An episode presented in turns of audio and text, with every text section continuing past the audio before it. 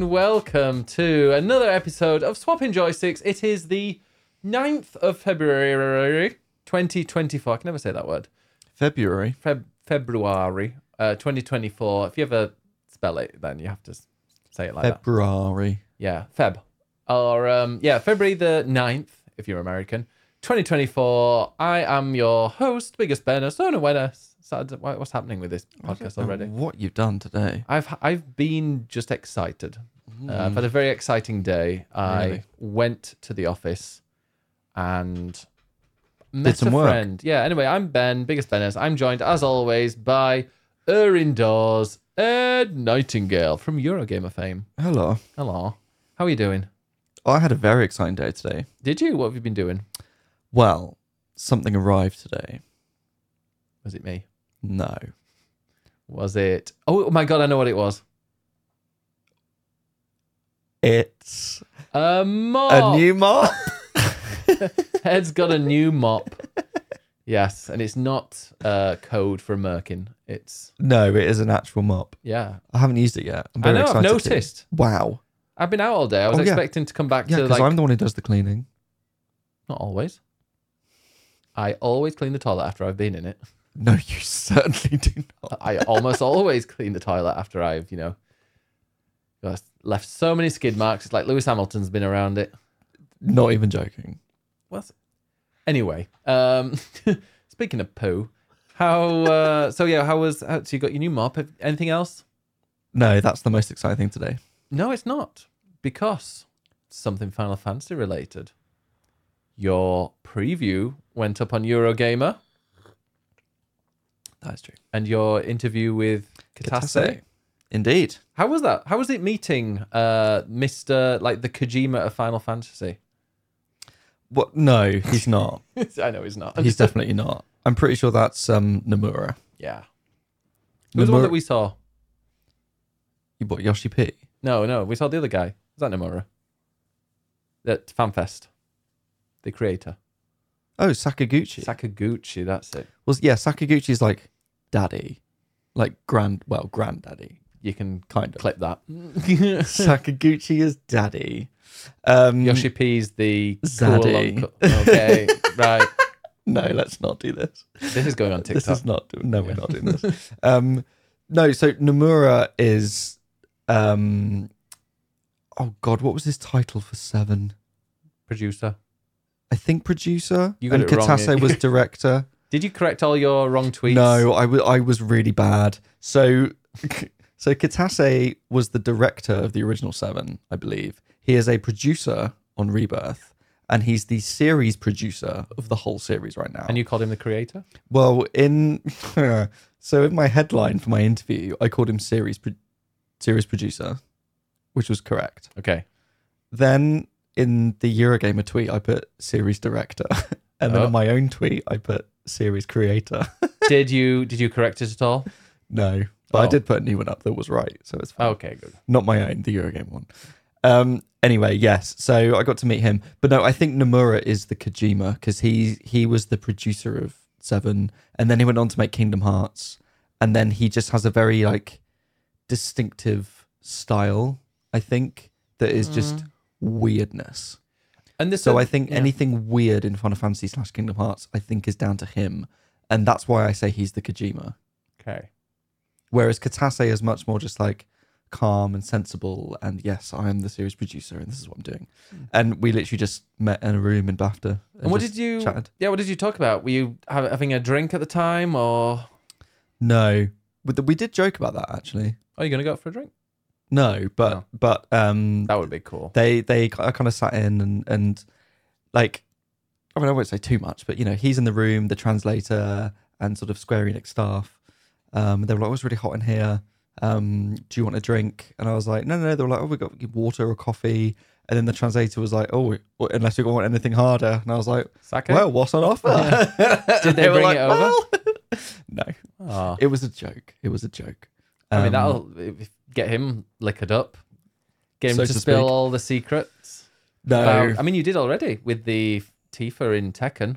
Well, it was not really spilling a secret. So tell us Um, what was the T for tech, and this will this will go on the The T uh, for the T for tech, and this will go on the TikToks. Tell us. Well, I mean, we didn't say we didn't say too much. So if you are if you're unaware, um, basically fans really want Tifa in Tekken 8. And as we've played, we played a lot of Tekken 8 at the weekend with a friend, and we were like, well, actually, with uh, a person who we were interviewing next week for next week's podcast. Yeah. Um, but we had, we played a lot of Tekken, and it was really, really, really good. Tekken's great. It's brilliant. Oh, we didn't talk about that, so that's something. Yeah, that's a game we've played and we haven't talked yeah. about yet. Well, well, we can do that later. But Yeah, so we were playing that, and we were like, actually, Tifa would make a really good character. yeah, I mean, and everybody says that. I mean, her fighting style is martial arts. She's got all the moves there, special moves available. Like she's perfect for Tekken.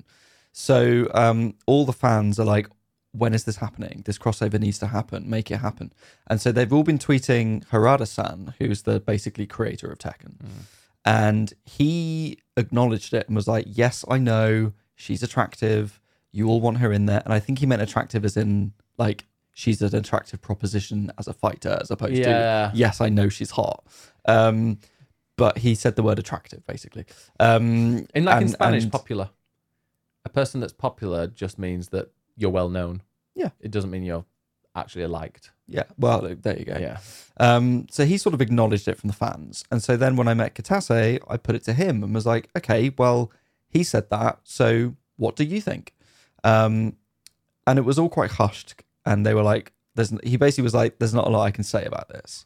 So the Um, there isn't something that you can say. So he's stopping himself from Well, the, saying the, it. the quote that I will read to you exactly is We have seen on social media that the fans are getting excited about the idea, and it's nice to see them getting excited about the character. That's probably all I can say about it. I'm not going to so let that's you, bec- not yeah. a denial. It's not a confirmation. I it's don't- uh, we've acknowledged the fans want it. I don't want to put words into your mouth, so I'm just going to say it from my own. From reading that context, that makes it sound like yes, it's happening, but we can't talk about it, and we're not giving you the exclusive. Maybe. I mean, I mean, I did not get an exclusive. I got a, a, a nice little comment there, but it's n- neither a confirmation nor a denial. but I saw that yeah, it's been going a little bit wild on Twitter with people going like, "That's not a denial." Well, I wouldn't say wild on Twitter, but unless you've seen something I haven't. Oh, just the person who I blocked that commented about on it. Wow. Well, there there was a person that commented on it who was very rude to you once, and very rude Not to me you. specifically. Well, very rude to you and Eurogamer. Um, was it because of the Persona 4 article? It was because of um, the lack of representation in Final Fantasy 16, Yeah. Oh, okay, that one. which led to the lack of representation in the staff. Yeah. Okay, and this person decided to be on the, uh, well, to be against representation. So, I think Or I just against Eurogamer. yeah, who may just And then anyway, I shared blo- my article, so thank you. and blocked. The, so I blocked them, but then yeah, they they shared your article and got you a lot of traffic. I hope. I hope as well. I Hmm. hope as well. But yeah, so we chatted about that. Um, and the other thing that I wanted to put to him was Final Fantasy VI. So, literally a few days beforehand, he did an interview with a French YouTuber who asked about Final Fantasy VI and Mais basically oui. said, "Mais oui," and asked if you were to do a sort of seven style remake of six, like, would you consider that? What would that be like? And Kitase's answer said that like six is so complicated and has so much to it, it would take about 20 years for them to actually do that in a modern style, Yeah. i.e., yeah, yeah. no, it ain't happening. Um, But people don't need that. Well, this is true. Hasn't Six got its own? I mean, Six has got its own pretty. It's got one of those timeless art styles. Well, it's pixels. Exactly, like the pi- pixel. I feel like Pixel is timeless, and you can It is also timeless, yeah. you can remaster Pixel to just make it a little bit, you know, sharp, sharper on the edges or whatever. Maybe update the sprites. Maybe not too much because it looks a bit weird if you do. But like Mm. that's an easy remaster, or even do it in a Final Fa- in a um, Octopath setting. Well, You don't need a Final Fantasy 7 remaster. Whereas the original Final Fantasy 7, that's not going to be, that's a bigger job because you can't, like, unfortunately, the Final Fantasy 7, as great as the original is, it doesn't hold up in today's kind of, if you're going to play a game. How I- dare I I, think Final- the original seven looks great. I love the little Lego people. no. I, I, no. no, it's all jagged edges and Polygons. no, polygons. Uh, this is jagged edges. Wow. I don't like jagged edges. How dare. Well, he said that uh, part of the reason that they're remaking it is that the original seven is What, they're remaking six? no, no, no. The, the reason they're remaking seven in this trilogy is um, that they don't want the original to be an artifact in history. He said that it'll always be seen as the game your dad played. I was Yeah. like, thanks. And also, now they, you're want, making me feel old. they also want a lot of money. They do. I mean, you, yeah, my mother was 30 when I was born. So if we did it, you could have you could have like a six year old kid by now if you just followed norms, Heteronorms. heteronorms, maybe long. Absolutely not. Um, I asked him if he if he was put off. Have a kid at university. Can you shut up and we talk about this now, please, rather than babies? Um, Let's talk about video games. Yes, that's what we're much here more for. mature. Um, I asked him if he'd been if he was put off um, doing more remakes of the size because it's been such a big project, and he said it hasn't put me off as such, but certainly we have realised the amount of work involved. Certainly for games from the Super Nintendo era and the PlayStation One era, and the actual amount of content that were in those games is a lot more than we remembered. Um, it did blow us away. The amount of time and effort and resources that we need to realise something like a modern remake uh, was much more than we originally imagined it would be. Um, having said that, I think there's no iron rule that says we have to make everything in a super realistic photoreal art style. There are certainly possibilities there for future creators who want to come back to older games to do them in all kinds of different visual styles and approaches. So I then put to him, well, what about Final Fantasy VI? Because you said that it would take 20 years, but would you consider a remake in a different style, i.e., Octopath's HD 2D style? And he said, I don't have any particular plans, but I think certainly if there is a developer within the company who wants to use that style, or even another style they feel that's really the best approach for the game that they're remaking, and that's the style the fans will want to see it in, I definitely think that's a possibility, and they could very much work with it. I'd be very happy to see that. That's interesting, and I wonder if that's going to be something that happens because I thought it was quite. Sorry about that. Squeaky, That- squeaky. Yeah. Um, I was it Live A Live that had was that that was a remake, Mhm. wasn't it? It was. uh, in the kind of Octopath esque Mhm. style. I wonder if we'll start seeing that because with Octopath being so, I think we're just going to call it the Octopath style. With it being, even though it's not the well, only one, HD 2D. Yeah. is- but I mean, but with it being like not yeah. the with it being so well received and people loving that style i wonder if developers are going to look at that and go we can do that quite easily compared to making a full 3d remake Yeah, I we'll mean, that with any other games Well, the two that spring to mind, firstly, there's Final Fantasy VI, which is why I asked about it. And in the Pixel remaster, there's already Mm. a bit of it, which is the opera scene, which you won't know about, but it's one of the most iconic scenes in the game. In which one sorry Six. in six okay yeah Um, there's a whole scene where you perform in an opera, and it's amazing, Perfect. and it's got beautiful music. Um, that in the Pixel remaster, I think, is slightly tweaked Hmm. graphically, which looks a, it gives it a bit more depth. I think I'm trying to remember. I, I haven't played the, that in Pixel remaster, so I'm trying to remember what was what was out there when it came out. But I think that's been tweaked. So six is kind of the obvious one that people would love a remake of that. Um, I mean, I'd love to see it in full 3D, but you know, just because I love the Mm. art style in that game, it's this like steampunky, like fantasy thing, and I would just love to see that in full 3D. The other one is Chrono Trigger, which people would love to see a remake of. But again, people are throwing out HD 2D. And actually, some Ah. people I think have already done sort of mock ups of what that would look like. And they've gone around. And then some people have said, oh my God, this looks amazing. Some people have said, well, actually, this kind of loses a bit of the charm of the original. Um, but tactics Would that tactics. Well, tactics. You've got um um um Grid. uh, triangle strategy, which was Yeah. HD 2D. that's true So that's kind of already doing that. never played that did you you finish it I didn't finish it. Well, you bought it and then didn't play it, and then I played it. yeah but I only played like the first bit of it, I was and like, do I I really have- liked it. But it's it's so in depth. I just didn't have time at the time to play it. Oh. Is that is that on your list somewhere on the backlog. yeah It is brilliant. Absolutely, I would recommend it. Um, but yeah, I mean, look, I'd love to see some old games in HD 2D style. Um, you know, something that is more minimal rather than this full seven style remake. Mm. Even just going back to say eight or nine and keeping it as 2D backdrops with 3D characters. So it is exactly the same, but just like upscaling everything, maybe redrawing things, maybe just tweaking some things to add some depth or whatever, or making the mini games a bit better. I would be totally down for that. Like Get you don't of have to make it fully 3D. Just take what's there and just upscale it. And I know there is already there were already remasters of 8 and 9 that do that, but do that even more. Um I I'd be totally happy with that. So Yeah. it's very much a, a traditional style but just, you know, boosting the graphics and Yeah. sound.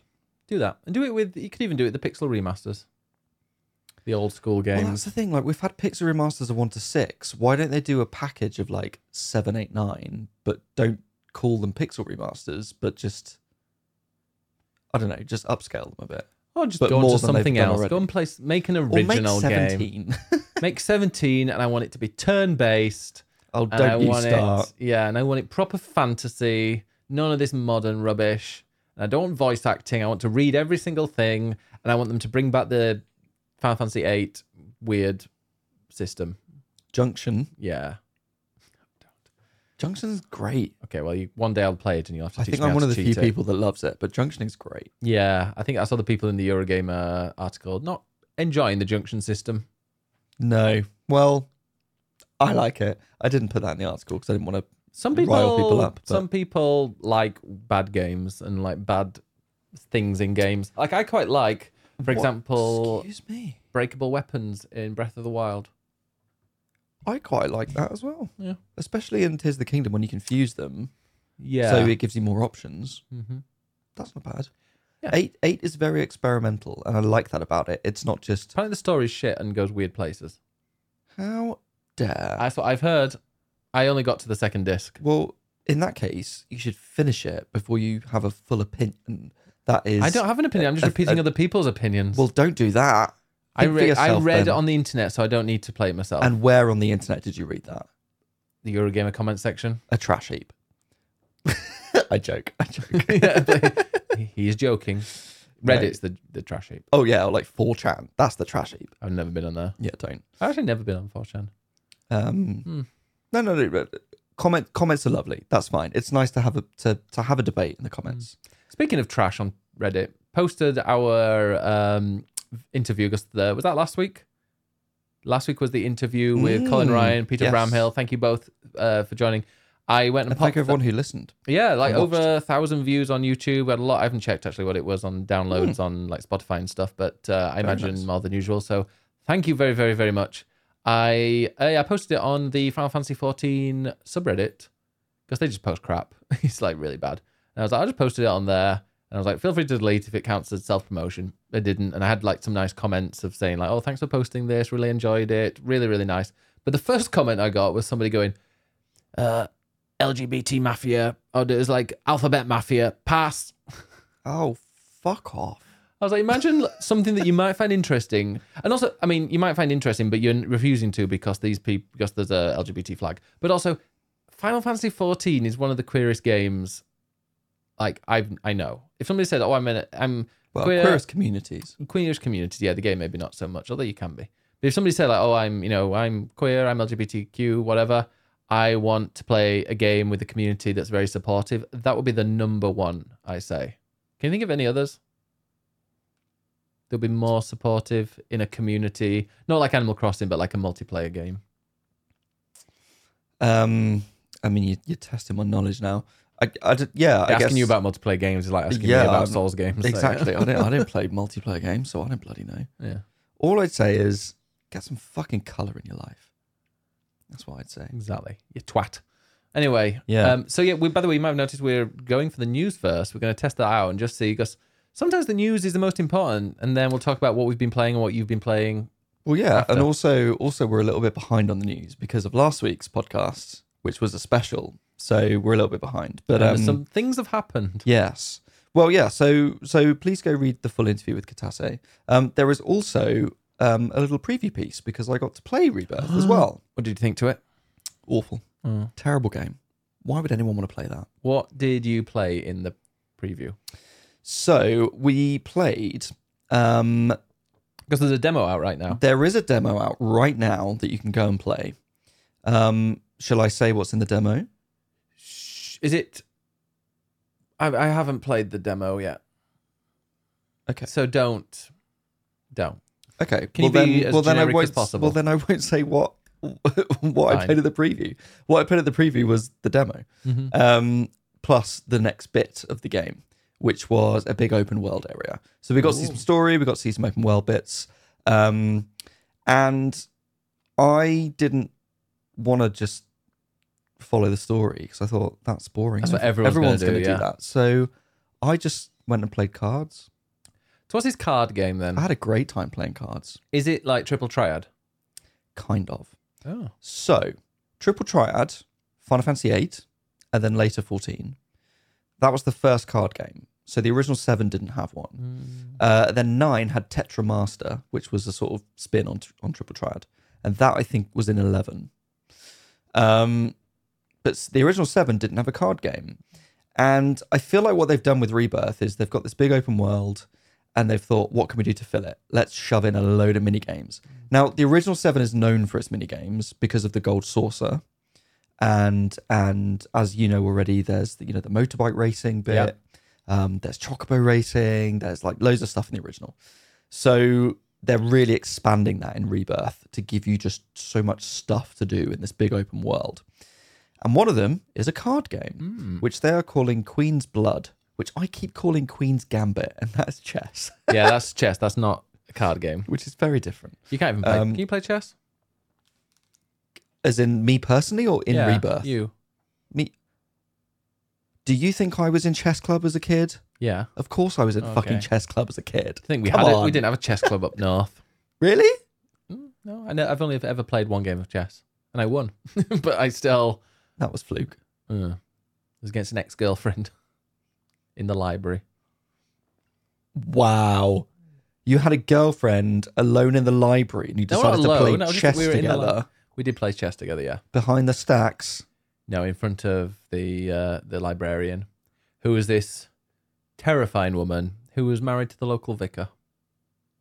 Oh, I was about to say she probably knew you were gay, but not not she's probably I- like To be honest, well, There's a gay in my library. He's pretending he's with a woman. I mean, she was married to the vicar, I'm sure the vicar was a little bit, a little bit poofy. Wow. anyway, so Queen's Blood. It's a little bit like Gwent. Ooh, you got me. I thought that might get you. So I will attempt to explain how it works, um, but it's a lot easier if you've got the visuals in front of you. Essentially, you have your deck of cards, and Right, the board. Are you going to close your eyes and imagine? Yeah. Okay, so you got your deck of Can you cards. imagine right? I've got my Apple uh, Vision Pro, whatever it is. Sure. And you your your your cards get shuffled to you in like in a hand. of- I think it's like five. Mm-hmm. The four something. suites, No suits, Well, suites, suits. suits. Um, I'll explain the cards in a I minute. I don't play cards either. The idea is that there are there's a board with like three lanes, and you're on the left and your opponent's on the right. Right. And you have to place your cards. oh, it's to, like Marvel Snap. No. Um, you have to place your cards and have the most power in each of the lanes. Marvel Snap. So, okay, sure, fine. It's like Marvel Snap. Um, so each of your cards has a power level, which is the amount of power it adds to the lane. So like one, two, four, whatever. And they also have a little pawn number or number of pawns in the top left. And I say pawn like chess, as we were saying. Oh, like. P A W N. Not P O R N. No. How many pawns? So it has like a two power pawns, level. please. It's got a pawn number of pawns, and then there is a shape that it's a bit like a Tetris shape. Yeah. Okay. And so th- basically you start off with on the gr- on the grid of the board there are pawns. And you start off with one pawn, which means that you can lay a card of one pawn on that square. Yeah. Right? And then the shape of that card, the little Tetris shape, corresponds to where more pawns will be added. So that allows you to basically move across the board by spreading your pawns Let's we'll we'll based say on that the shapes. we'll play it and we'll understand it when we play it. You will, yeah. Yeah. Okay. Um, Ah, and then there are abilities as well for your cards, and so you have to advance across before your opponent does by adding power with the cards. Literally none of the last minute or two has gone in. I'll play it eventually. We'll all play I tried, it. everyone. I tried. It's like me trying to explain about Chants of Sennaar, but yeah, which it's your turn to explain. Well, I'll try that later. Um, so anyway, the card game It's fun. You run around and and you collect more cards from Yeah, the people that you you- beat. Oh, can you like? Is it a bit like The Witcher where you can kind of challenge anybody to a game? It's not anyone. It's only certain people. Um, but you will meet them along the journey. Yeah. Um, Have you been so doing it you every? can- did you? Well, everywhere I go, I'm like, I will find I will find I you. will find you. Um, because yeah, in the demo uh, for the preview, I think there were only three that you could battle, and then I was running around being like, "Where are there more card people? I need to play more cards." More cards. Um, and you go up in rank, which is all blood ranks. So I Mm. became like blood peasant. Uh, That's to you. You're a blood peasant. yeah, and I'm gonna become a vampire eventually. Oh, is that the Well, I don't know if it is. I'm Yeah. just making a joke about blood sucker? blood sucking. Mm. Um, so basically, I wrote a preview all about cards, which if you go to Eurogamer, it might make more sense if you read that. Are, are there images of it? There, there is an image. Yes. Okay, that makes sense. There you go. Um, I'm a visual learner. anyway, so I wrote about cards and, and had a lovely time. Um, but it's a very pretty game and there's lots lots to do in it. But it's also out very soon. It's about at the end of the month. So you've only got a couple of weeks before reviews will be out. And the demo's out there. So and the demo is out there. So if you want to go and play that, you can do that. So yeah, there's a lot of Seven Rebirth stuff at the moment if you're interested. Well, let's move on to something that Seven Rebirth will not be released on Xbox. Oh, you want to do that news next? Or is that the new? Oh, we're going to go PlayStation. Well, I mean, this was part. It's had its own like state of play. This one, so maybe we should do the PlayStation state of play. Maybe First. we should. Um, oh no, I'm going the wrong way in my. phone So notes. the biggest. so yes, news- that was the demo was announced um, earlier this week at the PlayStation State of Play that was dedicated to Seven. Mm. Which I will say, if you haven't yet watched it, but you know you want to play Rebirth, Don't. don't watch it because I feel like they spoiled a lot of stuff in that State of Play. It was like 20, 25 minutes long Mhm. and there were clips like knowing knowing the original and knowing where rebirth goes up to there are clips from literally pretty much the end of that. Or like mm. very close to the end. From right from the beginning as well. Like there's there's stuff from all over this game that i feel like they're spoiling not just story bits but kind of funny little extra bits that i'm like i don't need to see that. Like i know i want to buy it so i'm not gonna i don't need to watch that. Yeah. so basically, I would say don't watch the state of play, but trust me that the game looks amazing and it was a good showing. So if you weren't interested in it, go watch it. Maybe you'll enjoy it. Mm. Um, however, there was another state of play last week, so we can talk about that. which had a much more exciting game. Well, that's debatable. Do you mean Stellar Blade? no, although I do quite like Stella. Stella Blade. Stellar Blade. No, Stella, don't you? Um, no, it was the incredible, the mind blowing Death Stranding 2. Right, come on then, Ben. Tell us about it. I am so excited for Death Stranding 2. I'm, but I can wait. It's like now I've seen that Death Stranding 2 trailer. I'm okay with not seeing any more until the game comes out. Now, just I want a date. Give me a date so I know when I'm going to go and play this game because until then, 2025. Yeah, That's your date. which is a bit disappointing, but I mean it's expected. But I just they seem to have taken on board everything that maybe wasn't there in Death Stranding one, and they've added it in Death Stranding two. So, for example, a day-night cycle. There was actually nights, and which I'm I'm intrigued to see if it's night in certain areas because it. One thing, uh, there are just so many things that they've improved on, and they're like, and because they're doing various different things, they're able to build on it. For example, in Death Stranding 1, it's very much set in the US, even though it looks just like Iceland.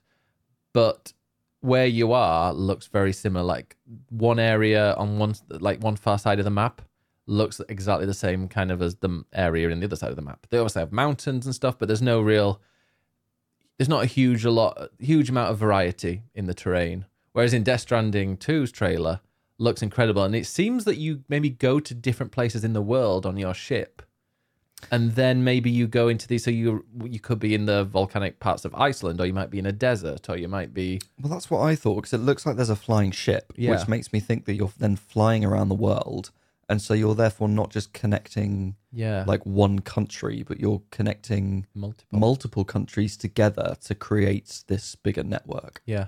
And it's interesting because when they're on the ship they're in they're on like the other side. Is it on the beach? On the beach. yeah though they're beached or whatever because they were grey. No, no. no. So on the grey they looked all grey so I wonder if that's how they can like travel really quickly as they go to the other side or something. I don't know. But if that's the case might not be the case but even things like so in Death Stranding, when you're going over certain areas, there'll be maybe a little rock slide, but it was a about four boulders that will just bounce down and look and like the feeling would be as though they're just they weigh nothing, but it kind of triggers every time you go past a certain place. Because there was one bit on one of my zip lines, and every single time I took the zip line, a few boulders fell down, which was cool, but is obviously scripted. Whereas on this one, it looked like there was a huge avalanche and like proper like the earth was collapsing and I don't know. It just seems that they've gone everything that every criticism that or every improvement or suggested improvement that Death Stranding one had, they seem to have taken it on board. Whether they've taken it on board with having less kind of four hour cuts or fewer four hour cutscenes, I mean, it's a Kojima Ah, so game, maybe not. So I mean, there's definitely going to be four hour cutscenes. There is, and I don't have a problem with that. But I'm, yeah, I'm just really intrigued. I, one thing I really loved was how into it so many people are that had no real interest in Death Stranding one, or people that fell off the first one are like, oh, I'm going to go play the first one because the second one looks incredible. And I'm really glad that you're in that camp as well. Now, I think I feel like the Death, us Death Stranding mega fans. Um, Us. I got the platinum. Sounds like a cult. It is. But like when people go, oh, I'm going to play some Death Stranding, and then when people like Death Stranding, we're all like, oh, great, somebody that likes it. Because we also understand. I'm speaking on behalf of all Death Stranding fans. Of course you are. We we understand that people don't like it, and it's not for everybody. 100% isn't for everybody. So when this Death Stranding 2 trailer has come out, and lots of people have gone, oh, this looks really good. Like it looks way better than anticipated, or it looks way better than what they thought a Death Stranding 2 could be. It pleases us. It pleases us. Yes. Wow, says the cult leader. um, for the record, I don't hate Death Stranding. You I just gave it a I three just- out of five. I just don't love it either. I am totally here for some Kojima weirdness. Like, I love the Metal Gear Solid games. I'm more than happy to have like Kojima weirdness. That's what he's known for. Push the boundaries, push the fourth wall, do something weird. I am totally, totally here for that. My problem with Death Stranding is that I feel like he went independent and then there was no one to kind of keep him in check. Mm. So he just kind of went all out and did something that was just so out there that I just don't think it was there was too much weirdness that to me it just didn't make sense in terms of storytelling, Oh, it made perfect which. I to me. know that you will disagree with. Yeah. Um, I just there were bits of that I just didn't really like, but there was also stuff that I did like. Like graphically, it's it's beautiful visually. I really enjoy the style. Um, the music's incredible.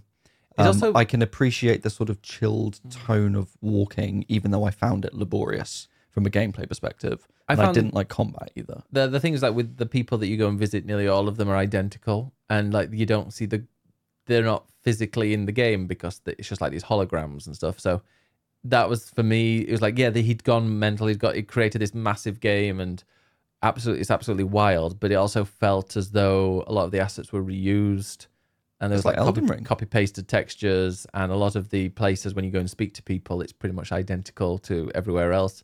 So yeah, he went absolutely wild, but I think he did have a budget. I think Sony were like, yeah, this is weird. This is the budget. I'd be interested to see how much it cost, and I don't think it was as much as some people imagine. I mean, I think it was expensive, but ninety percent of that went on celebrity faces. Conan Um, O'Brien it does not do things cheaply. I'm well, sure. exactly. Um, so I think it was more on that than anything else. I think it was probably a very expensive game, but Yes. it depends on where the money was spent. Um, like you say, Death Stranding 2, it looks like they hopefully are taking on some of the criticisms. It looks more expansive. It looks like a richer world, um, which I really like. I will still hold out sort of um, Reservation. reservations on the actual gameplay until we've seen more of it. There were little snippets of it, but it was mostly sort of cutscenes basically from the from the trailer. So um, until we've seen a bit more of what we're actually doing, and is that just more deliveries or uh, is it something else? It seemed to hint that it wouldn't be. Um, I hope that combat is improved in some ways as well. Um, but once I see more of that, I'll have a better idea of it. But the moment that what's his face whipped out that guitar gun Oh, and it all went metal, I was in. Higgs, that's the one. I was in. I Mhm. was in. Like, I mean, I'm a sucker for a music reference. So the fact that he's clearly this kind of Kiss slash The Yeah. Crow slash metal guy, Uh, and then he whips out a lightning guitar gun and starts screaming, wailing guitars and killing people. I was like, that's the weirdness I want. So I'm actually really excited about it now. Brilliant. Well, I'm sure you. Well, you can join the hype train. Maybe. I'm very. I just cannot wait to play. that. I will take a week off work to stream it from the day it comes out. Of course you will. Um, Was But- there anything else at the state of play? I'm interested. Well, yeah, ju- but things like I Oh. was just going to say, you were saying that maybe it doesn't include deliveries. The original was about building connections, so maybe in this one you're still building connections, but in the past you built those connections by delivering and you know making people happy to join the ICA or UCA, uh, UCA. So I wonder if Call yourself a fan. You don't even know the acronyms. my memory makes me not a fan of anything. It makes me no not have no knowledge. There was a question of the day in the Discord that was like, "What would be your mastermind subject?" I'm like, "Nothing. I do not know a lot about anything." Um, what other things? Remind me, what was there?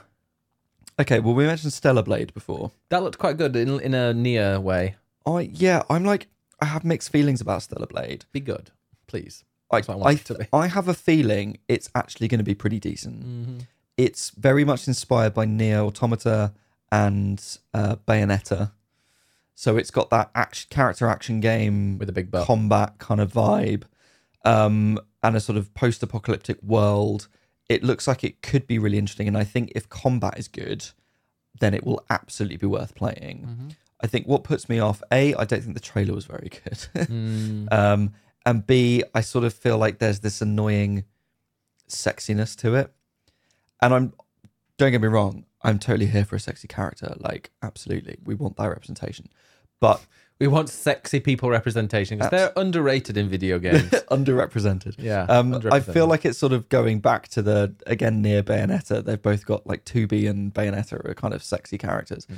but they're really pushing like, oh, our character is based on this like Korean model, and look how hot she is. And then oh, we've got this character with like really revealing outfits and whatever. And I'm like, okay, cool, like sex sells, but like just give me some good combat. Like that's more me a guy. that's more just make it a man um no like just give me good combat like and a good story i'm more interested in that than like how big are her tits like to Yeah. be frank so i i really hope that that sense of style doesn't undermine an actually good Mm. combat system so we'll see i think when it comes out i th- i think for me it's like 8 out of 10 potential Okay. i reckon I'm int- yeah. I'm very intrigued to see what it reviews like. I think that's gonna be a game where I'm yeah, I will hundred percent read the reviews first. um sonic x shadow generations Next. is going to be great I like Shadow, but no. Next. Wow. Um. So they. Oh, Dave the Diver. Yeah, I was expecting them to give us some more information about the uh, Dredge DLC, but no, they've brought in Godzilla now. Yeah. Which is free. I like Dave the. Diver. I spent like nearly 30 hours playing it. I'm not sh- I'm not dying for more Dave the Diver, honestly. So it's like this DLC's coming out. I'd prefer DLC for Dredge.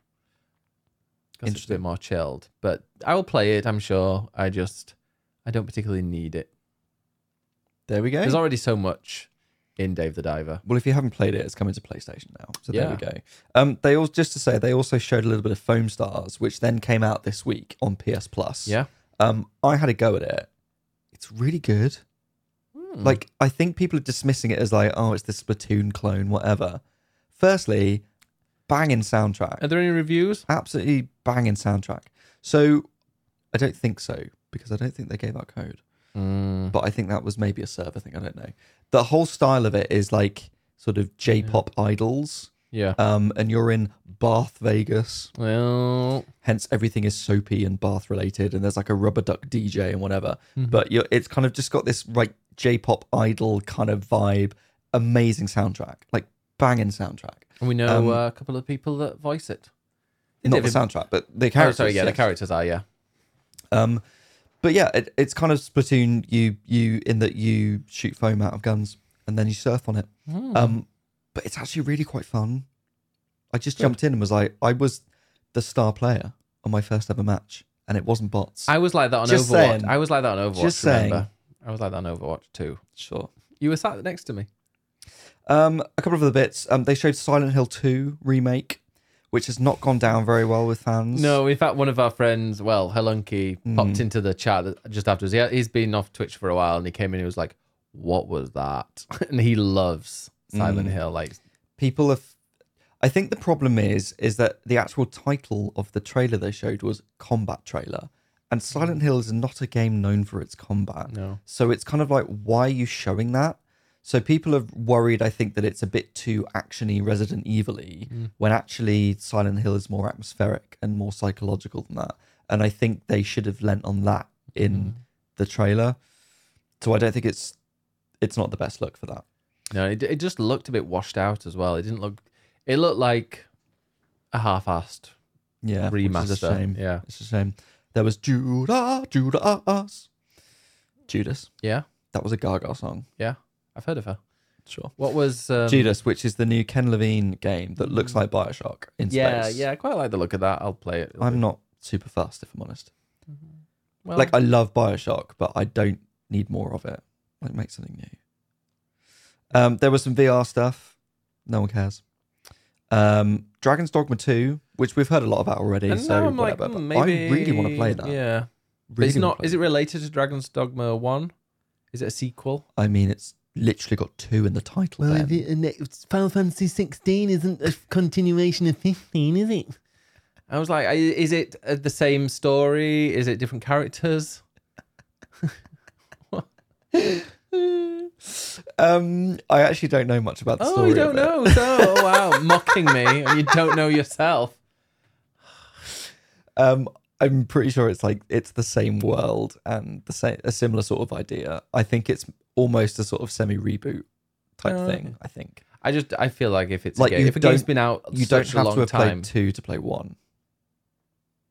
will that like, be a bit weird? Do you mean you don't have to play one to play two? Yes, that's why. I meant. Good, because I don't want to play it the way other way Look, around. I can't count.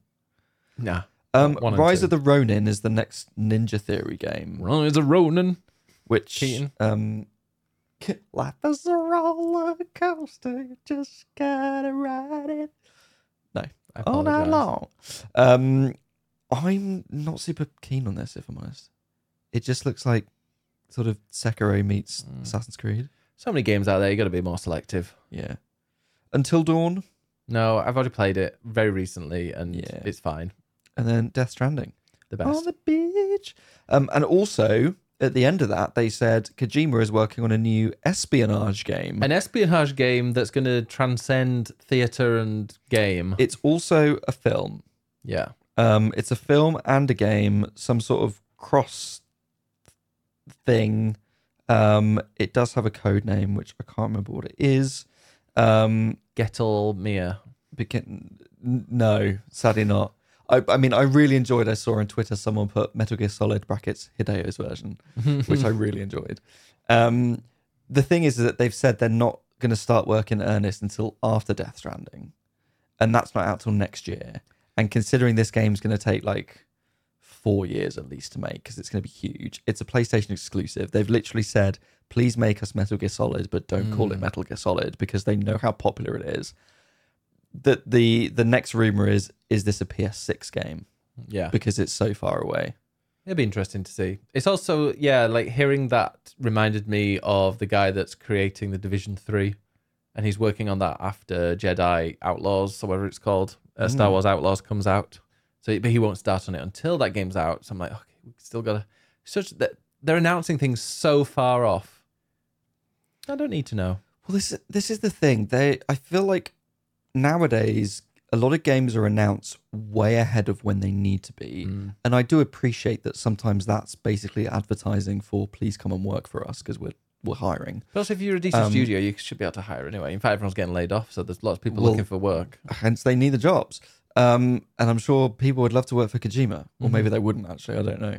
Um, but at the same time, games are taking so long to make because they're just so in depth that I feel like we're getting fewer and fewer sort of big first party AAA games because they just take so long to make. So it's all very well him announcing this, but it's years away until we're actually going to get Metal Gear Solid Hideo's version. Yes. All right. So Anything else in the news? Well, that was the state of play. There is more news. Well, we'll have to be quick. We're already 45 minutes in. Are we? Yeah. Oh, jeez. Well, I've heard about. I've heard Xbox is closing down. Well, are they? Um, They're making more of an announcement next week. But what yeah. were the So rumors? next week, um, Phil Spencer will share um, Xbox's vision for the future. So essentially, a load of leaks came out about Xbox exclusive games coming to other consoles, i.e., Starfield, uh, which is already out on Xbox anyway. But then the more interesting one is Indiana Jones, which isn't out yet. It was at the Xbox Developer Direct, so it's you know coming to Xbox later this year. But now they're saying, well, actually, it might come to other consoles, um, i.e., PlayStation. Yeah. And I don't know, the fanboys have really kicked off about it. And I think what's what's what's tricky is that because it's leaked, it this isn't a statement from Xbox about this is what we're doing. Mm. It's kind of little drips and drabs of information Yeah. that now all the fanboys have gone, oh my god, uh, we don't want this, we don't want exclusive Microsoft Somebody's games on PlayStation. Um, and so now it's kind of it's forced Microsoft's hand. I think they probably were going to announce something soon, yeah. but they're now having to do it even sooner next week, where we will find out more. yeah. I don't think this is like the death of Microsoft in the way No, that no. people were comparing it to the Dreamcast and how Sega left the hardware business because of the, because of the Dreamcast. Uh, this isn't that. Um, I don't necessarily see Xbox leaving console hardware stuff, but I do think that they are really focusing on software Yeah. and they are focusing on Game Pass because they just want the the model of Game Pass is the subscription model where they make money on the more people that Yeah. that subscribe. So they just want Game Pass to be available everywhere and they want their games to be available everywhere and it doesn't matter to them if that's a rival console. Yeah. They just want to be able to share as many games as possible. If they can make a console that's as powerful as whatever the next PlayStation is going to be, um, and they can keep it uh, like you know either a profit or break even, then why not just keep that out? Because if they say, hey, you can okay buy our console and you can play a game day one, um, and it's going to be part of Game Pass, or you can wait six months to a year and play it on PS5 and you have to pay full price, then they win both ways. That's the thing, and and uh, I guess people are wondering, well, what's the point in an Xbox? Well, the point of an Xbox is that you're probably getting early access for it, And or you're getting it as part of Game Pass if you're if you're paying for that. Yeah. So you don't have to spend eighty quid on individual games. Yeah, I mean, if that happens next generation, I'll get an Xbox as well because there'll be games I want to play, and I don't want to wait six months for it and then pay sixty-five pounds for it. So Yeah. Like, I don't know. I sort of don't care about this whole thing. It's really blown up in It and is. blown out of proportion. I think, and I sort of don't care because I think it's a good thing. That like more if people games can are play available, then. If more people can play a game, Yeah. then great. Then there's also then we'll have the whole debate about cross servers again. I'm sure. oh god, What's happened with all of that? Because that was like a big thing, and then has it been implemented with games that are I'm pretty sure you can play most things everywhere. The Like- the the um, as in like cross-play against Yeah. like multiplayer with other people. yeah? I did just Yeah, the big that's pretty much games that's got everywhere. it. Or- Um, the the blocker on that was PlayStation, not Yeah, yeah, yeah. No, but I mean, is that just the big games like Call of Duty? You can play cross-platform, but can you? Is it? I wonder if you can do, Do it you think I play ones. Call of Duty? I, I don't- I've know. played Call of Duty. Listeners, let us know. before. cool. Well, that's interesting, and we'll get more information next week. We will have more information on that next week. Yes. Nice. Um, was there anything else you wanted to talk about? Well, no. no, good. what game? Well, let's go and talk about the games that we've been playing. And what game have you? Because you've been playing a game that I've already finished, and I think I do better than you. So I've played a couple of things in the last week. Not, I haven't actually played a huge amount. Um, now I'd- I've been told by by a friend that apparently we talk about Final Fantasy far too much. Oh, who said that? Um, I won't name names. Um, so I I have played it. We've already talked about Final Fantasy enough, but I have played some more 14. Good. Um, What because I played? wanted to I wanted to get a bit more up to date. I've I've now finished the Shadowbringers post patches, so Yes. I'm ready to do the pre patch of Endwalker, uh, which will be after Rebirth. So Mm. after that, I will tell you all about my thoughts on Endwalker. got a while to wait then. So you've got a little while to wait, but yes, I I am progressing. This is a this is a progress report. I'm getting on with it what game? because that is my promise for the for You've the been year. stealing my Steam Deck. What have you been playing on there? I did, and I started Chants of Sennaar, Mm. um, which I started on Monday night.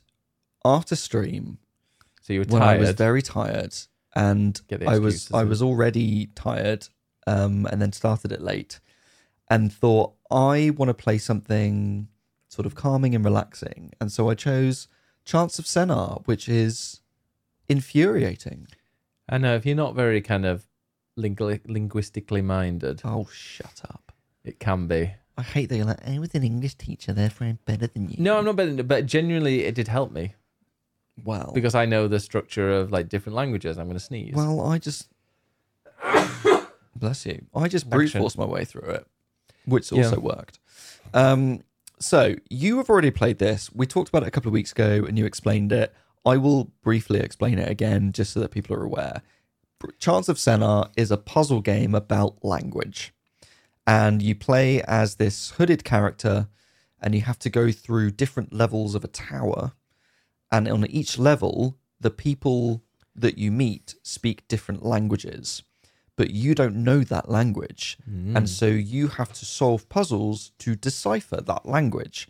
And that might be explained it a lot better than I did. Well there done. you go i'm trying um so as an example the very first puzzle so this isn't a spoiler the very first puzzle is uh, a lever Mm-hmm. that opens a door and there are two runes next to sort of the, the top and the bottom of the lever which essentially mean open door and closed door because you can sort of sort of insinuate from where how are you The pull fact the that lever was one of the, and the fact that one of the symbols is repeated, so you know that it's that door. means door Yeah. and then it's like well what's the difference? Well one's open one's closed. So your character then scribbles these sort of drawings in their journal um, and you collect the, the rune symbols and you'll know if later they are runes or something else. We'll find out later. Um, you can then connect those runes to the journal to create essentially a dictionary i guess Yeah. uh, of what that language is. And that means then when you speak to people um, it deciphers the language. What you can also do is write in guesses of what you think things are. So you can see a rune and then add in what you think the word is and that will then appear in conversations to help you try and work things out. So you basically explore these areas and it's really sort of colorful minimalist graphics which i really love because you can tell that like Mm. i'm only on the second level of the tower but you can tell that each one has its own color scheme that Very sort much. of adds to the vibe. So the first one is all kind of oranges and yellows, and it's sunny, sort of almost desert-like, I think. Um, and then the second level has a lot more stealth in it, which I'm less interested Don't in. worry, that's it. Um, and you are you are deciphering the languages of the warriors, so it feels a bit more aggressive. So it's kind of harsher, sort of teal and red colors, and and it sort of has that more harsh, aggressive vibe with the color scheme, uh, which I really like. So th- this game on paper is absolutely my kind of thing. Like I love this kind of puzzle game. I think I was very tired, and it's it's a game where you have to think logically and you have to sort of jump to conclusions by working out bits of conversation and repetition of runes to work out what do they mean. So maybe every time someone you meet someone they have the same rune and it's like okay well does that mean hello then? And you can kind of guess things. You can also brute force things by just shoving in random runes into the journal until it ag- accepts them and says yep that was correct um, which i've definitely done a bit. I just feel like at the beginning the very beginning is a couple of quick puzzles just to give you the idea Yeah. and then it goes great off you go and it opens out to like quite a big area Yeah. and your journal adds loads at once loads of runes at once and you're like well hang on a minute what what am i doing first and i Yeah. I just found it a bit overwhelming at the beginning. But once I did that world, now I understand what it's trying to do. The second world has been a lot easier. So I think it's mm. just a case of getting into the rhythm of the game, which I don't think it explains very well. But once you get it, you understand mm. how clever it is. Yeah, I we- weirdly I loved the very very very beginning, the tutorial with like the moving the lever up and down and then being able to work it out. I was like, oh, this is genius. I love this. I can get it. Yeah. It's like Duolingo, the game graph, yeah, the graphic version of Duolingo. This, but then Yeah. when in that first world when you go in there, I really I didn't have any trouble with it. But the reason is, I think I just took it really really slowly, and every single person I spoke to, I kind of guessed at what they might say, and then went back to people so many times. I really, really took my time with the game. Like the game was, they say is like seven hours or something, and I took about eleven because I was literally going back and double checking all the time. Mm. And if you do it really slowly, because what'll when you've got when you've spoken to enough people or seen enough of a certain glyph, it will then give you the option, as you said, to make a guess with images what that thing is. And it'll only do that when it thinks you've got enough knowledge. So if you're doing it quite slowly, when that pops up, you're like, okay, so everybody that I've spoken to and everything that I've seen so far, I can work that out. Mhm. And even if it, it's, I've been stuck for like 20 minutes before, I've been like, I have no idea what this word is. I have no idea what these two are. So I go hunting for them. And I'm like, it could be this or it could be that. And now I've seen it in this context. I know it's actually this and I know it's that. Yeah. So yeah, it's, It's a really clever game. it gets and it really gets your it really gets your mind thinking. So it it was not a relaxing Monday evening. I'm quite tired. Let's have a go at this kind of game. But it's really clever, and I really like it. I think another way of sort of explaining it is it gives you a. It, imagine you are a a British person who only speaks English, Yeah. and you go on holiday to Japan, and you see uh, what the Japanese um kata Well, I'm doing uh, ha hikugana or something like that. kanji. What kanji is one of them? Yeah, Kanji is the word. I, kanji was the word I was thinking of. that's one of them. Um, okay, so that's one of them. But the the kanji sort of symbols that you get in in Japanese language, symbols is not the right word, but for the Mhm. sakes of it, you know what I mean. Um, so you're like a British person and you're in Japan and you don't understand a word of Japanese, and all you can see is these symbols, Yeah. and you're kind of trying to work out what the language means. It gives you that Mm. feeling in the game of like, you know, you're abroad, but you're trying to sort of guess what people are saying. Is to you. kanji each symbol is a word or is it just a pronunciation of a sound? I have absolutely no idea, and I wish I could speak Japanese in order to answer that question for you. Well, um, I'm learning it on Duolingo. I was going to say you're the Duolingo person, yeah. Yeah. So you tell me. Um, sumimasen. I don't know. Uh, I can't remember at the moment, but konnichiwa.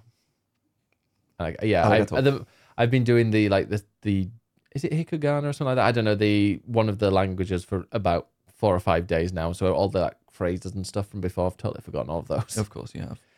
But it's um it, it's all right. It's Duolingo. I don't think I'm learning that much, but I'm. It's a game. Fair enough. I've I've heard the beeping when you're on the toilet. Oh yeah, yeah. Don't do it next to you because you probably just look and have a backseat. I wouldn't backseat on Duolingo. yes, you would. No. You'd have a go. You'd backseat on anything. Wow. You'd backseat on a pinball machine. Probably, yeah. Uh, anyway. So um, anyway, I've been playing Chants of Sennaar. Um, I would definitely recommend it, but you I will I will keep playing it in the next few weeks and um and slowly but surely get through it. nice, nice. What have you been playing, Ben? I've been playing Suicide Squad, Oh, Kill the Justice League. Yeah, I wanted to see what the fuss was about. And with me doing a let's play of Spider-Man 2 quite recently, and that was that went well. I thought, you know what, I'll go and do this as a let's play as well. So I've at the moment as at the moment of recording this, and when it goes up this podcast, I'll have only had episode one out, but I have actually secretly recorded four. um, so I'm a little bit further than what it looks like, but I'm actually enjoying it. It's not. It's definitely like a good three out of five. The combat is quite fun. I'm actually enjoying that. So you can pick any. If anybody that doesn't know about it, it's very much an open world superhero, but it's like a four player game. So when you're playing, I'm just playing it single player at the moment, but I do have my three other companions, and it's Deadshot, Harley Quinn, King Shark, and Boomerang, Captain Boomerang. See, I know them all. There you go. And you get to choose whichever one of those four you want to control, and then the other three will be your companions. and which one are you favouring at the moment? I'm favoring Boomerang. nice. I like. Was that yours as well? That's who I played. I was in the preview, yeah. because at the moment I've just unlocked fast travel in like I'm in chapter four, and I think I'm about halfway. So I've unlocked fast travel, but fast travel only takes you to the base. If you need to get to the other side of the map, you have to go and travel there, Mm. And it's a little bit annoying because, yeah, you, your boomerang has got your kind of you throw it and then it zaps you there, but it's still it's just a lot of repeated movement, a lot of repeated uh, boomerang throwing to get you from one place to the other. Mm. And the other three don't necessarily move any faster. So No. they've all got quite different traversal techniques, but I'm kind of a bit bored of traversing now. And whenever it's, and I'm kind of, even though it's um even though it is an open world game, I've got absolutely like zero interest in just wandering around like on the ground in that city. Whereas in Spider Man, walking around with the people, you can give them a hand high five, but you can just walk around and just listen, and you enjoy the atmosphere there. It feels like a for me. It's a I'm treating it as a single player kind of narrative, um, very linear story, but in an open world area. A little bit like Forspoken. Mm. In fact, it's, I'm definitely getting Forspoken vibes with that. One thing, however, which Forspoken failed at is the dialogue in Justice League, which is dad joke perfect. Lovely. There are so many dad jokes from, especially from like um from Captain Boomerang. Oh yeah, I was fighting and my clothes came off. Didn't that happen to you? That did happen to me, and I had no idea why, and I was suddenly in my pants. Do you know why? No. Oh, I don't know why either. Oh, I was okay. fighting and I just ended up. Wait, okay, I've got no. I'm Yeah, yeah. Um, they didn't explain it. No. But I found that I've, the story's been really gripping. Like Mhm. I've really enjoyed because, like, yeah, you must kill the Justice League. Obviously, that's the title. But I'm like, wait, do I actually have to watch my Let's Play to see if that actually does happen or not? Mm. And um, yeah, no, it's been quite. And I've bumped into so many people that I know.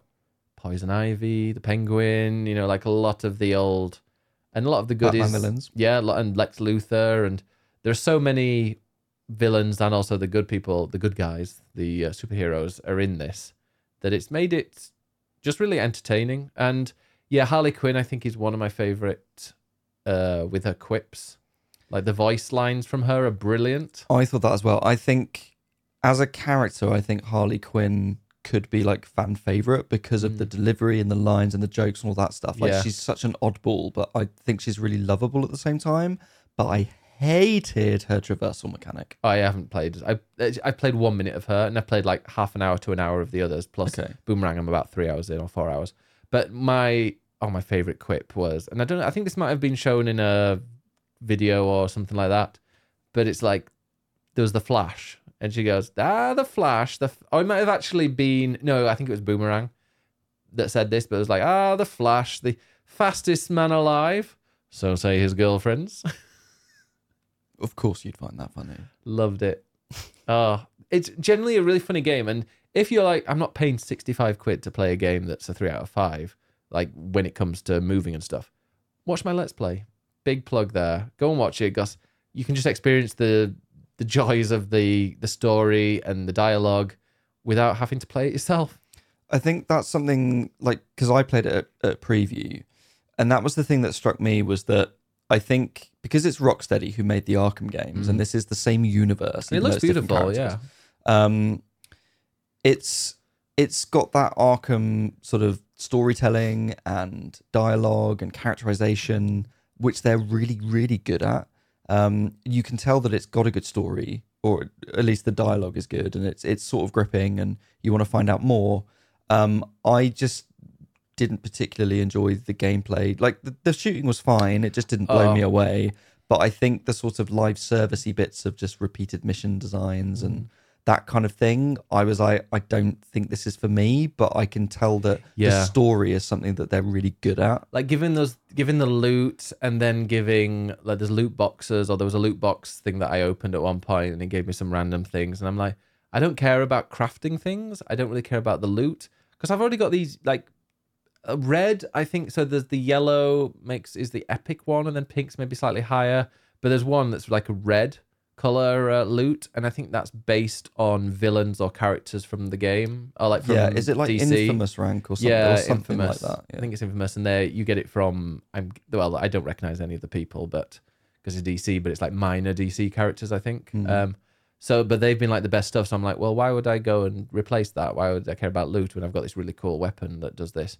But anyway, I'm playing as Boomerang. My main weapon is a shotgun. Mhm. Um, but yeah, you said you didn't really particularly like the combat, but I'm actually really liking it. Like the you've got your like, literal boomerang that you can use as a melee attack, but if I hold it down now, it freezes. Like it has this massive freeze radius. Yep. Um, I've also got a special thing with I think if you got it with this L1 and R1, and it will do a lot of damage to loads of people at once. Mhm. Um, there's also another. There's like the triangle circle together, which is very similar to the um, Spider-Man kind of finishing move Yeah, where you do the slow mo. Did you do that with Boomerang? Yep. And he pulls it up their asshole. Yep. Yep. It's I like it, and I like the combat. It's There's a lot of layers to combat. There I are, think yeah. it was just. I'm just. I love the Arkham games, and I think I'm maybe in a similar position to other people who are sort of looking at Suicide Squad, thinking, "Well, that's not the Arkham No, games that I loved." People really loved the like Batman hand to hand combat, Mm. and so to suddenly turn it into a shooter, like it's fine and it works fine and it's it's fun enough, but Mm. it's just not necessarily what people were expecting next. no, it doesn't feel like it's part of that world. Yeah. Whereas, even though it looks visually like it, it's it's closer to something like Spider Man. Like whereas Bat, whereas the Arkham games are closer to Shadow of Mordor, Mm. with its that kind of third person kind of close combat battling that's not super, you know, things flying around everywhere. It's a bit more. I don't know. It, it, that felt a bit more weighty and a bit more tactical, whereas this is just like run around, shoot this, throw this, jump on there, go and dive over here, and yeah, it's a bit goofed up bit like that. But I'm I'm having a lot of fun, and if um if anybody gets a chance to play, like if it ed- ever gets added to PlayStation Plus or a Game Pass, I hundred percent recommend people go and play it because it's it is a lot of fun. So, last question then before we move on to what other people have been playing. Um, one of the criticisms of it is that people are not that fond of this particular interpretation of the characters um, and what you what you do in the game, which I think is maybe because people are big, or some people are big DC fans and have their sort of idea in their head of who these characters are, and maybe are less keen on this particular interpretation of it. Do you think that because you are less of a DC fan, less of a comic book fan, that you're coming at it from just a more open angle? Maybe, and I've seen the, I've seen like the complaints about. I mean, the name of it of the game um, is it kill the Justice League. Like, why the hell would you kill them? Why are these evil? But I'm not going to spoil anything. But I feel like there are ways that they could very easily correct any issues that people have. Okay, that was subtle. I mean, it's. I think I think I've I've already seen it written. I've seen it mentioned and stuff, but multiverse. That's all I'm gonna say. So they when there's a multiverse, you can do whatever you want, and if you don't like an interpretation, they can. I don't know. I'm not far enough into it, but surely they can just bring someone in that's different. like Well, they'll just make up a villain or a new hero that's like, I can time travel or something. Like, and Or you if can they do that in any superhero thing. yeah, because obviously they. I mean, everyone's seen the trailers. The Justice League are all evil in this game, and I don't know whether but we. why? But can we fix them? Are they evil because they're not actually the Justice League? Are they ones from a different universe? Are we as the one of the- ones that we've been looking after? They've they been abducted actually? And is this from a different? I don't know. I've not played it that far, and I haven't found out. But if people are like, "Oh, I can't believe they would do that to the Justice League," it's, or to uh, yeah, to the Justice League, it's like, well, when it comes to comic books, anything can happen. Um, so who knows? Don't get hung up on it. Just go and play it and see if you like the story. But yeah, it's interesting, and I'm yeah, I actually quite like it. I like these characters; Uh, they're growing on me, and also Wonder Woman is in it.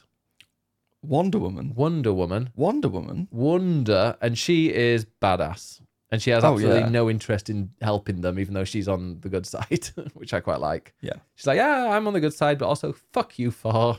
so it's great, and um, and also I mean Lois Lane's in it. There's just so many people. I'm like, I don't know anything about really about DC, but there's all these people I recognize. Did you watch the Superman uh, TV series No. with uh, with Teri Hatcher as Lois Lane? No, Oh was that Smallville? no, Is that Superman? Smallville is Superman, but that's Superman as a kid. Okay, because I remember Um, just seeing the big pet. that was like TV. That was like teen show. But before that, back in the nineties, there was the Superman TV show with Teri Hatcher, from as Lois Desperate Lane. Housewives. well, Housewives. yeah, she- as Lois Lane, and um, um, I've forgotten the name of the guy who was who was Superman. But that was amazing. That was like Friday night entertainment. You Buffy. didn't watch I had that? Buffy on Friday night. You were too young. Yeah. Come on, Grandad. Tell us what people have been playing. let's see what people have been playing. Now, we made a joke in the Discord this week Mm-hmm. because people have been writing some very long essay style reviews. Yes. Um, and as much as we love to hear people's opinions, um, we don't have time to say everything on the podcast. And to to quote Trixie and Katya, it's our podcast and not yours. Um, Wow, Ed. Wow. Just just shit on everybody. That's no, no, no. Please do write what what you've been playing. We love to read it. Um, But we're like, not- a little more than like uh, I played this. It was good, but also like not an extended re- review. Like just give us a nice few sentences. Is is like a good amount. amount. what's the time? What is the word count that you're going to give people? I'm not giving you a word count. We're not going that far. Yeah. But just you know a nice a nice brief response, and then we can get through lots of people that time. Something way. that you could put in a tweet. Sure, let's go with that. so, the Rob Logan. I recently played through Venba, Double double a tweet actually. uh, which is a charming indie game about a family that immigrates to Canada in the 80s. The gameplay is mostly dialogue choices and cooking food in order to restore lost recipes, but it's incredibly well done, unexpectedly emotional, and takes less than two hours to complete. I'm in. I mean, I feel short, I'm in. Vem, Venba and Chants of Sennaar were two games I was like, okay, those were the ones that I wanted to kind of play. And I feel like I picked I picked Chants of Sennaar when I probably should have picked Venba because that was the more chilled game, whereas I was staying up late. I mean, Getting angry with, uh, probably. Chance Yeah. Senna. I have to imagine the cooking was portrayed in an authentic way, and by the end, I actually wanted to try out some of the food you make in the game. Fortunately, oh, they re- go and play it. Go play it. Ed. all right, all right. Uh, fortunately, I can, does it go in the air fryer? That's the question. Oh yeah, we Um, haven't said that yet. Fortunately, they recently announced that due to popular demand, they're working on a cookbook DLC which will feature 12 different recipes. Nice. Uh, you've got an air fryer. Yeah, I got an air fryer. If anyone's got good ideas of what to cook, then how to let make me know. crispy uh, sweet potato fries. My sweet potato fries were not crispy, and I was very disappointed. They disappointed. were as soggy as your very sweet potato. I don't know what you're insinuating here, but if someone's dick looks like a sweet potato, I'd be very concerned. Yeah, and upset. Wow. Disappointed. Anyway, Debs says uh, this past weekend I played through some older games on Game Pass. One of them was Limbo. Do not play if you fear spiders. Agreed. Uh, I honestly have no idea what the game is about yet because I'm still playing through it, but it's a game mostly played in the dark. Everything is just shadows. The gameplay at time makes me think a lot of Little Nightmares, and I have just been loving the vibe. Uh, I've had to look up how to pass certain areas as the brain power was sometimes just not there to figure the puzzles out. It's also just basically a side scrolling game of sorts with a jump button. Um, it's very good. They then made Inside, and then they made Cocoon. Mm, So, yeah, play all three. All three are great games. I got I fell off limbo. I think I, think there were like ten levels, and I got to eight. It's like an hour long. Yeah, and I got to eight, and I was like, I just can't be asked anymore. If a game's not enjoying, I'm not enjoying it. I'll move on. That's fair. Um, I also finally started Gris. This game, as it has been said before by so many people, is just beautiful in caps, and the music adds to much to the game. Uh, I'm currently in the upside down area and still need to work my way through it. That area was just a little too much for my brain to handle, but I do plan on finishing it this week. Generally, like that gave me. Well, I've said this before. I had a headache playing that game upside down. Like it was totally fine, and you know the colors were great, and it was beautiful, and then all of a sudden you had to control the character upside down, and my brain just was like, mm mm, terminal error. You just have to turn your head, Ben, and look at. I think I did down. at one point because I was like, I genuinely can't. My my he- I got a headache from it. But um, I think Deb's commented that she'd finished it and loved it in the end. Oh, nice. Uh, lastly, I restarted Hellblade, another awesome game which I am also surprised bad at. I don't let this stop me from enjoying the game though. Mostly, be, uh, mostly playing this since Hellblade 2 was announced, and hopefully I'll be done with it by the time the second one releases in May. Hellblade is brilliant, brilliant, brilliant game. Mm, It's depression. Harleen has also been playing Suicide Squad, and I do have opinions, mostly mixed. Uh, in summary, the game is not the best of the best, but it's a fun shooter looter game that I can see myself playing with the live updates to chill. Um, See, I've got no interest in doing any of the post game stuff once that game's finished. Unless they like release, if it's like if the, if I enjoy the story right until the end, and then they release some maybe like story DLC for free, I'll play that. But like the live service stuff is not interesting me in the slightest. Yeah, same. Um, there was a lot here, but I'll paraphrase a bit. Um, if you love the theme of Suicide Squad, the story is really fun and immersive, and the environment changes as the story does, um, which was cool. The hate the game is receiving is for sure not deserved, and funny enough, most people hating on it haven't actually played it. Yeah, like the reviews are coming out, and it's I mean it's sixty on open or fifty nine on OpenCritic, which isn't very good. But I feel like there's a I think GameSpot and IGN or something gave it five out of ten, Mm. and I think it's been generally like a I I don't know I say six or seven from from the few hours that I've played so far. It just seems a fine. It's fine. Yeah. Um, one of the issues I have is there are so many voice lines going on at the same time. There's no filter. It's great to hear the characters banter, but the moment you step into a quest area, the quest giver starts telling you what to do, which is great. But the banter of the characters does not stop. Have you found that as well? Yeah, yeah. Although I kind of stop. Bef- I I speak to them before they stop. Um, yeah, before they. Wait, no. I wait until they finish rambling before talking to one of the NPCs. Yeah, yeah. Um, there are some tweaks we hope are fixed, but overall, if you want a fun looter shooter game with supervillain motives, go for it. It's fun and not that deep. And they, yeah, like a lot of the quotes and stuff that they come out with are like supervillain, but it's also kind of the things that you're thinking as well. Like a kid kind of turns up with a toy and they're like, "Who's this fucking weirdo?" Yeah.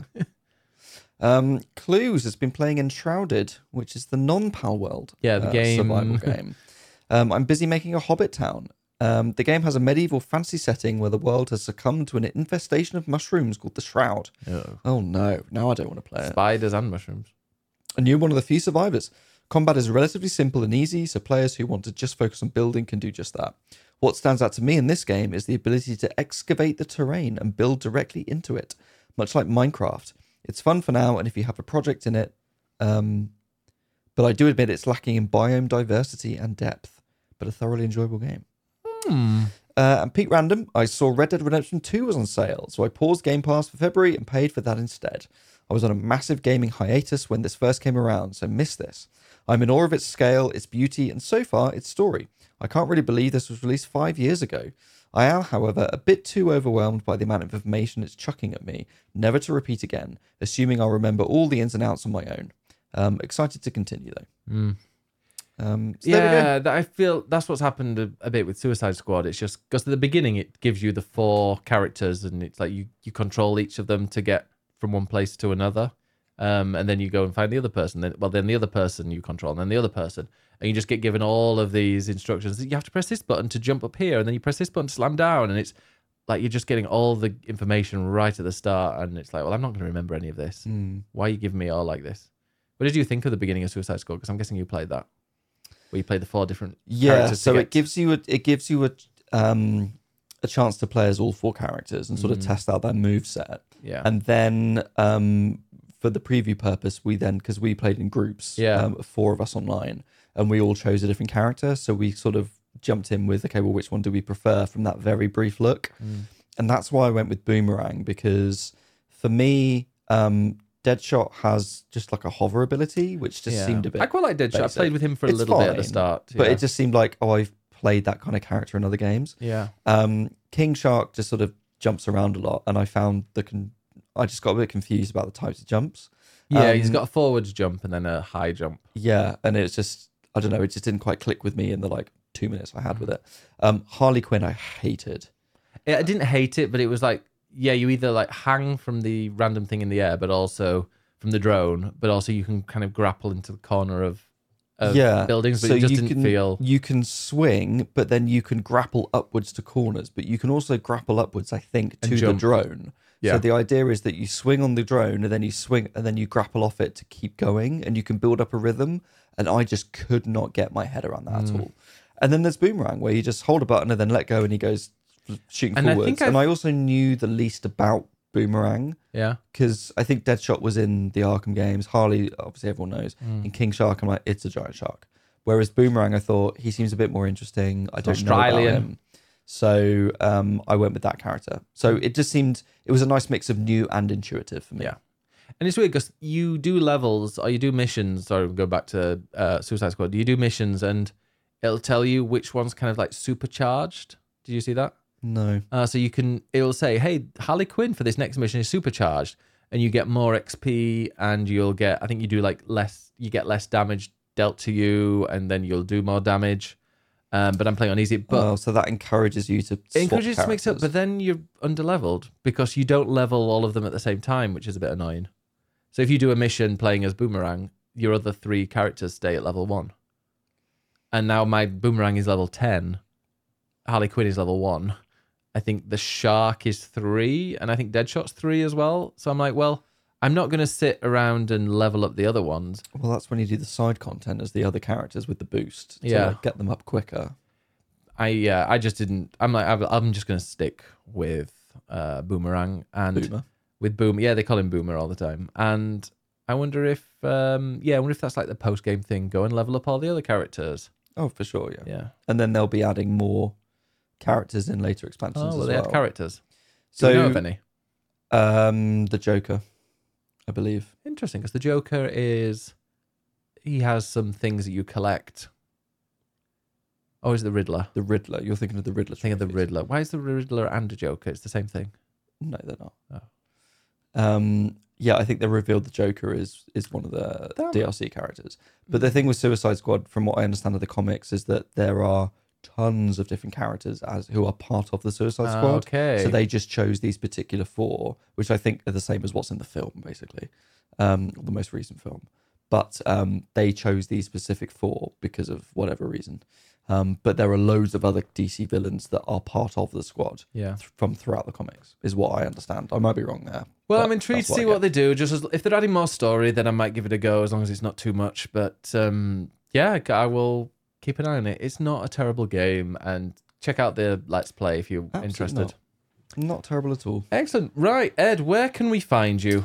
You can find me at ed underscore knights on Twitch, on Twitter, and you can see my stuff on Eurogamer. Yeah, and I'm Biggest Bennis one on Twitter and Biggest Bennis on Twi- uh, Twitch and YouTube. All the links are below in the description if you are watching this on YouTube. If you're listening to it, then just go and type us in. You'll find us. And yeah, if you go to swappingjoysticks.com, you can get all the previous um, like all the previous episodes, including links to various things, including our interview with Peter Bramhill and Colin Ryan from Final Fantasy 14. Speaking of Final Fantasy, what are we doing on Saturday? We're going to a quiz. Yeah, the Final Fantasy Union. We are the VIP. Uh, Well, among the VIP. we are. um, You're not the. We are Uh, not the only ones. Don't know. We are VIP team captains for some reason. Yeah. I don't. I, for some reasons, didn't. Why am I a VIP? I don't know. I don't know why I am either. So We are humble VIPs. Yes. Very humble people. VHPs. Vips. VIPs. Yeah. Vips. All right. Well, thank you very much for watching and uh, or listening. Yeah. We'll see you next time. Bye. Bye.